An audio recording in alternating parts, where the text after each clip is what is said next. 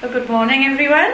Morning. Morning. I've missed a week, so I'm not sure if we're still starting with a question, but I have got one for you. What is the shortest chapter in the whole of the Bible? Except you. Anyone know? The shortest chapter. Shortest chapter or the shortest verse? Psalm 117 is correct answer. Well done, Raj. So if you pick your Bibles up and open them to the very, very centre, you should find Psalm 117, which is officially the centremost chapter of the Bible. And if you are looking at it now, you will have noticed that it is only two verses long. Interestingly, it almost directly precedes the longest chapter in the Bible, which is Psalm 119, mm-hmm. which is a whopping 176 verses long. So you can all breathe a sigh of relief that I've chosen to look at the shortest chapter and not the longest chapter. So I'm going to read Psalm 117 for us now, so settle in. Praise the Lord, all you Gentiles. Laud him, all you peoples. For his merciful kindness is great towards us, and the truth of the Lord endures forever. Praise the Lord. I'll read it again in case you missed it. Mm-hmm. Praise the Lord, all you Gentiles. Laud him, all you peoples. For his merciful kindness is great towards us, and the truth of the Lord endures forever. Praise the Lord. You know, I've been thinking recently about our world and how society today seems both determined to be one people without any distinctions between people, and somehow simultaneously has managed to put more labels and create more groups of people than ever before. Once upon a time, there were men and women. Now there are 112 different gender options and counting. When I googled how many genders are there, Google suggested I add 2020 at the end of my search, presumably to get the most up to date number. A society that wants inclusion, splitting us all up into 112 groups. Racism is also high on the agenda at the moment, a hot topic. And the word racism to me means treating someone negatively based solely on the colour of their skin, which is obviously wrong. But it seems racism is now sometimes simply, simply noticing and acknowledging the differences between people. And society can't decide yet whether we should be colourblind or flip racism on its head and treat somebody positively based solely on the colour of their skin. We can't seem to decide whether to respect the different groups or create one group of people. It's a confusing time, to be sure. I don't necessarily think it's a bad thing to fit into a group. Everyone does. We all fit into multiple groups. I'm a female, Christian, single, Welsh, musician, employed, white, graduate, and so many other things if I care to point them out.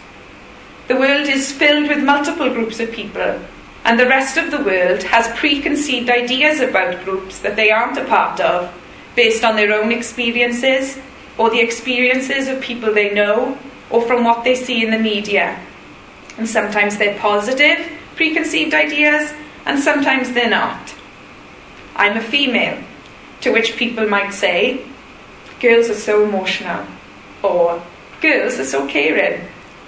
I'm a Christian, to which people might say, Christians think they're so much better than everyone else, or Christians are so forgiving. I'm single, to which people might say, single people are so desperate, or single people are so lucky. I'm Welsh, to which people might say, Welsh people are only interested in sheep, or Welsh people are so friendly, and I could go on. There is so much that divides us, and those divisions, coupled with ignorance, can create animosity and discrimination and jealousy and hate. In the Old Testament, the biggest divider between peoples was Jew and Gentile.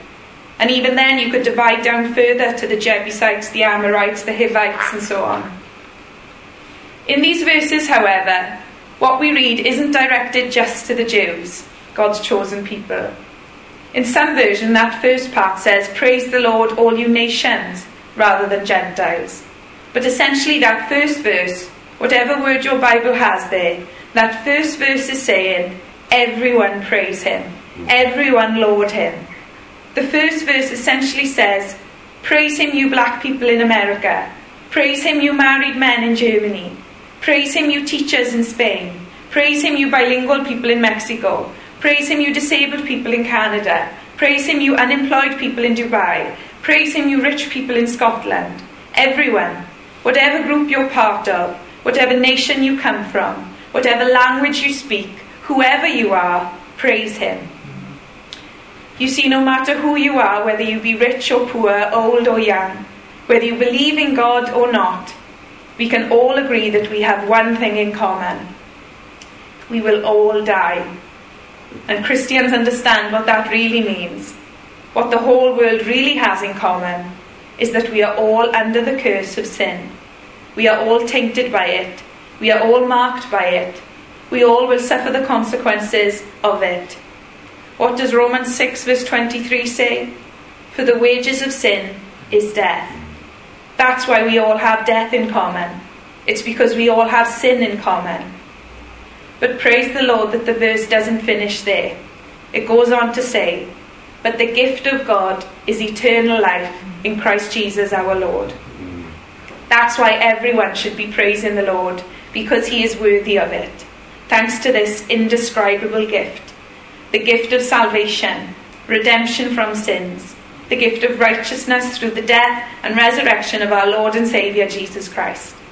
This act of love meant that this one thing that we all have in common, that we will all die, doesn't have to be true. That universal group has now been broken up into two separate groups, two extremely important groups those who will die and suffer the consequences of their sin, and those who put their faith in and believe and accept that Jesus Christ has already died and suffered the consequences for our sin already on our behalf so that we don't need to. What a fantastic group to be part of. Uh, Chris has already read 1 Peter 2, verse 9, that uh, this tells us that as members of this group, we are a chosen generation, a royal priesthood, a holy nation, his own special people, that we might proclaim the praises of him who called us out of darkness and into his marvellous light. Or as our chapter this morning says, we praise him and we laud him. It really is the best group that I'm a part of. And the best part is that anyone can join. That most famous of verses in John 3:16 says, "For God so loved the world that he gave his only begotten son, that whoever believes in him should not perish." It doesn't say, "For God so loved the Welsh," or "For God so loved the white." God had the whole world on his heart when he sent Jesus as a ransom, that the whosoever should not perish. Not the best, not the rich, not the Jews, not the righteous, the whosoever. Mm. If we go back well into the Old Testament, back to Genesis, in chapter 12 and verse 3, we read God promising Abram that through him and his seed, all the families of the earth shall be blessed. All of them. We all benefit from the man who was born of Abraham's line. Mm. What Jesus accomplished on the cross was for every family, for every group, Amen. for every people, and for every nation and tongue. In Matthew 23, verse 14, we read this And the gospel of the kingdom will be preached in all the world as a witness to all the nations. A few chapters later, in chapter 28, verse 18, Jesus says, All authority has been given to me in heaven and on earth. Go therefore and make disciples of all the nations. Could it be more clear that God does not want this to be a small, intimate group of the elite, but rather a massive family of people hmm. from all different groups, putting aside all other labels and wearing simply and proudly the label of saved by grace Amen. and son or daughter of the King? This is the only psalm that addresses the Gentiles directly in this way and is quoted by Paul in Romans 15 when he is trying to explain that God has pursued a worldwide redemptive purpose from the very beginning. After all, this psalm would have been written by a Hebrew who at the time believed, as all Hebrews did, that they alone were the only true people of God. It's reasonable to say then that this psalm is a prophetic one because it looks forward to a time when both Jew and Gentile will praise and laud the Lord. As a Gentile, it's fair to say that that prophecy has come to pass. In fact, it is the Jews who are mostly in the dark as to what God has truly done for them. It's reminiscent, though, of another Bible verse, also a prophetic part of Scripture that has yet to come to pass. Philippians chapter 2, verse 9 to 11, which seems to have been quoted a lot recently, says this Therefore, God also has highly exalted him and given him a name which is above every name, that at the name of Jesus every knee should bow, of those in heaven, and of those on earth, and of those under the earth, and that every tongue should confess that Jesus Christ is Lord, to the glory of God the Father. That is something that we have to look forward to. But notice that it will be every tongue and every knee that will bow and confess. That is what God is looking for and what He would rather we choose. That God is looking for, and He would rather that we choose to receive Him as Lord rather than be forced to accept it. Isaiah 45 says something similar in verses 22 to 23. Look to me and be saved, all you ends of the earth, for I am God and there is no other. I have sworn by myself, the word has gone out of my mouth in righteousness and shall not return, that to me every knee shall bow and every tongue shall take an oath. When we who know the Lord as our Saviour hear or read these verses and verses like them, we have a positive reaction to them. We are buoyed up by the call to praise. We are excited about the prospect of more and more people giving God the glory and honour that He deserves. But to the outsider, these kind of verses can garner a more negative reaction. As I've said already, opinions are formed based on your own experiences, the experiences of others you know, and the media. And that's how stereotypes are formed. It's hard to give an example of a stereotype without offending anyone, but I found one. Mm-hmm. If you're Welsh, then you must be a good singer. That's the stereotype. That means then if someone meets you and you're a good singer, they might ask if you're Welsh, because in their head, those two things go together. To a person living in the world, then, when they hear or read this verse that is telling them to praise and laud God, or that verse in Philippians and verses like it that say that one day everyone will bow to him. The connections that have been made in our mind will create this image of God as a dictator, like the ones we see in history and in the world today. Ones that take away the rights of the people, who create laws without government, who restrict the liberty of the people, who strong arm people into supporting them, who do all these terrible things with their power to their people whilst also forcing those same people to love and respect them, to bow down to them, and to sing their praises. It's an understandable link for people to make if they don't know God and they don't know Jesus. So, what can we say then to people who might tell us that our God sounds a lot like a dictator? Well, firstly, I would say that we would have to agree. God is a dictator, he does have the ultimate authority and power over everything. He doesn't consult with anyone. He isn't on a board. He is the king, the king of kings, and a righteous judge. What we have to do next is change those three channels that form opinions personal experience, acquaintance experience, and the media. Dictator has this negative connotation around it because every man who's ever been a dictator has been a tyrant has been selfish and self serving, evil, greedy, jealous, arrogant, egotistical, and tyrannical, to use just a few words. And so, of course, no one wants to be ruled by a dictator. It's completely understandable. We then can take this opportunity to say, yes, that's a lot of people's experience of dictators. That's what the media often portrays of dictators. But let me tell you about God the dictator. And that is what verse 2 of our reading this evening does. It gives a reason, an explanation as to why everyone should be worshipping him. For his merciful kindness is great towards us. I serve a dictator, yes, a dictator who loves me, who is kind to me, who does what is best for me, who teaches me, who protects me, who serves me in return, who plans my footsteps, who has a purpose for me. We need to share our experiences of God with people and help them to understand that there is no better form of government than the dictator who loves his people and does everything for their benefit. And that is the God that we serve. So, so that's the acquaintance experience. We need to address the media too. What people see on their TVs and in films and on Facebook and YouTube and every other place people consume information. Most of us can't have much effect on TV and radio and film, but we can all make our mark on the World Wide Web and in the physical world with posters and flyers and leaflets. I'm speaking to myself as much as I'm speaking to you. We need to be more vocal and more proactive in showing people who God is and what He's done and why He is deserving of all men's praise. And then, hopefully, if the Lord wills it, with our shared experiences of God and with the word out there for people to see and hear, they will start to have their own experiences with the Lord and their opinions will change. They will no longer turn their nose up at the thought of worshipping someone, but rejoice that they have an outlet to attempt to give back to God after all He has done for us. Last time I spoke, I gave seven biblical reasons why singing matters. And singing is obviously one aspect of praise.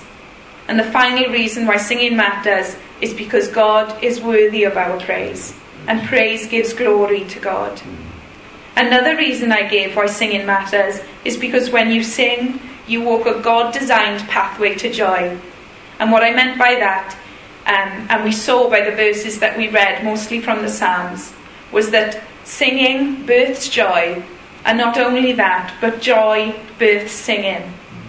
When you realize how loved you are, when you realize how special you are, when you realize how precious you are, when you realize the lengths that God was willing to go to save you, you are so unbelievably filled with joy, almost inexpressible, that you can't help but sing. You can't help but praise. You can't help but laud Him, the Saviour of the whole earth. But it's not just about gratitude. We don't just praise Him because it's polite to say thanks. We don't just praise Him out of obligation or for approval. We praise Him because when we realize our position in Christ, it is most difficult to do anything but. And more than that, when we see something as praiseworthy, we want others to as well. The other night, when we had that magnificent lightning show in the sky, I came home from ice cream with Alison and Chris, and I watched it for a while in awe. And you know what I did then? I went to get my parents and I said to them, Come and see. Isn't it awesome? I wanted them to share in what I considered to be worth my praise.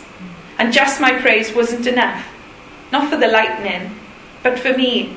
To fully enjoy standing in wonder and awe at the sky, I needed to tell others to do it too. And it's the same with this psalmist, and it's the same with us and God. We praise and laud Him, not just as a result of the love and joy we feel towards Him, but as part of it. We need to give him praise. We can't not. We wouldn't be complete without giving him praise. And God knows that. That's why he tells us to do it. Psalm 147, verse 1 says, Praise the Lord, for it is good and pleasant to praise him. So, what exactly is this merciful kindness that these verses talk about? Well, first off, it's interesting to note that this merciful kindness that is mentioned in this verse is directed to us. His merciful kindness is great to us, and that us surely must be Israel. As I said, this was written by a Hebrew, and so when he says us, he's most likely referring to his people. The question then is why would we praise and laud God for his merciful kindness towards Israel? Well, if we think back to those verses I read from Genesis, where Abraham was promised that through him all the families of the earth shall be blessed, we get our answer. I let Paul explain with these verses from Galatians chapter 3. O foolish Galatians, who has bewitched you that you should not obey the truth, before whose eyes Jesus Christ was clearly portrayed among you as crucified? This only I want to learn from you. Did you receive the Spirit by the works of the law or by the hearing of faith? Are you so foolish? Having begun in the Spirit, are you now being made perfect by the flesh? Have you suffered so many things in vain, if indeed it was in vain? Therefore, he who supplies the Spirit to you and works miracles among you, does he do it by the works of the law or by hearing of faith? Just as Abraham believed God, and it was accounted to him for righteousness. Therefore, know that only those who are of faith are sons of Abraham. And the scripture, foreseeing that God would justify the Gentiles by faith, preached the gospel to Abraham beforehand, saying, In you all the nations shall be blessed. So then, those who are of faith are blessed with believing Abraham. For as many are for as many as are of the works of the law are under the curse. for it is written, Cursed is everyone who does not continue in all things which are written in the book of the law to do them. But that no one is justified by the law in the sight of God is evident, for the just shall live by faith. Yet the law is not of faith, but the man who does them shall live by them. Christ has redeemed us from the curse of the law, having become a curse for us. For it is written, Cursed is everyone who hangs on a tree that the blessing of Abraham might come upon the Gentiles in Christ Jesus, that we might receive the promise of the Spirit through faith. Brethren, I speak in the manner of men, though it is only a man's covenant. Yet if, it is confirmed, no one annuls or adds to it. Now to Abraham and his seed were the promises made. He does not say, and to seeds, as of many, but as of one, and to you a seed who is Christ. And this I say, that the law, which was 430 years later, cannot annul the covenant that was confirmed before by God in Christ, that it should make the promise of no effect. For if the inheritance is of the law, it is no longer of promise, but God gave it to Abraham by promise. What purpose then does the law serve? It was added because of transgressions till the seed should come to whom the promise was hmm. made. And it was appointed through angels by the hand of the mediator. Now a mediator does not mediate for one only, but God is one. Is the law then against the promises of God? Certainly not. For the, if there had been a law given which could have given life, truly righteousness would have been by the law. But the scripture has confined all under sin that the promise by faith in Jesus Christ might be given to those who believe. But before faith came, we were kept under guard by the law, kept for the faith which would afterward be revealed. Therefore, the law was our tutor to bring us to Christ, that we might be justified by faith. But after faith has come, we are no longer under a tutor. For you are all sons of God through faith in Christ Jesus. For as many of, of for as many of you as were baptized into Christ have put on Christ. There is neither Jew nor Greek, there is neither slave nor free, there is neither male nor female, for you are all one in Christ Jesus. And if you are Christ's, then you are Abraham's seed, and heirs according to the promise. There's your answer. As I've said, the chapter that we are looking at this evening is a prophetic one because it had yet to come to pass. But God, our wonderful, all knowing, caring dictator God, put steps in motion for us all to be saved through Christ Jesus back in Genesis, long before the law was written. It was always God's plan and intention. That is what this merciful kindness is towards Israel, that out of them would come Abraham's seed, who would confirm the promise of God, the covenant made by God that it will be by faith that we are saved, and not just Israel, but the whole world. Our chapter this morning goes on to say, and the truth of the Lord endures forever. Thank God. Paul says here in Galatians that no one can annul or add to this covenant, this truth. It endures, it endures as is forever. Isn't it great to read there in Galatians in this world of segregation and differences that we who believe, that is to say, that potentially everyone, are all one in Christ Jesus. Doesn't it make you want to praise Him? Praise the Lord, all you Gentiles. Laud him, all you peoples, for his merciful kindness is great towards us, and the truth of the Lord endures forever. Praise the Lord. We all have sin in common. We all harbour preconceived ideas about everything, including God. We all need to share our faith. We all can't help but praise Him. We all were thought of before the beginning of time. We all can be saved. We all benefit from this perfect plan that began so very long ago. We are all sons and daughters of God through faith in Christ Jesus. We are all one in Christ Jesus. We are all heirs according to the promise. Praise Him and laud Him. Amen. Amen. Amen.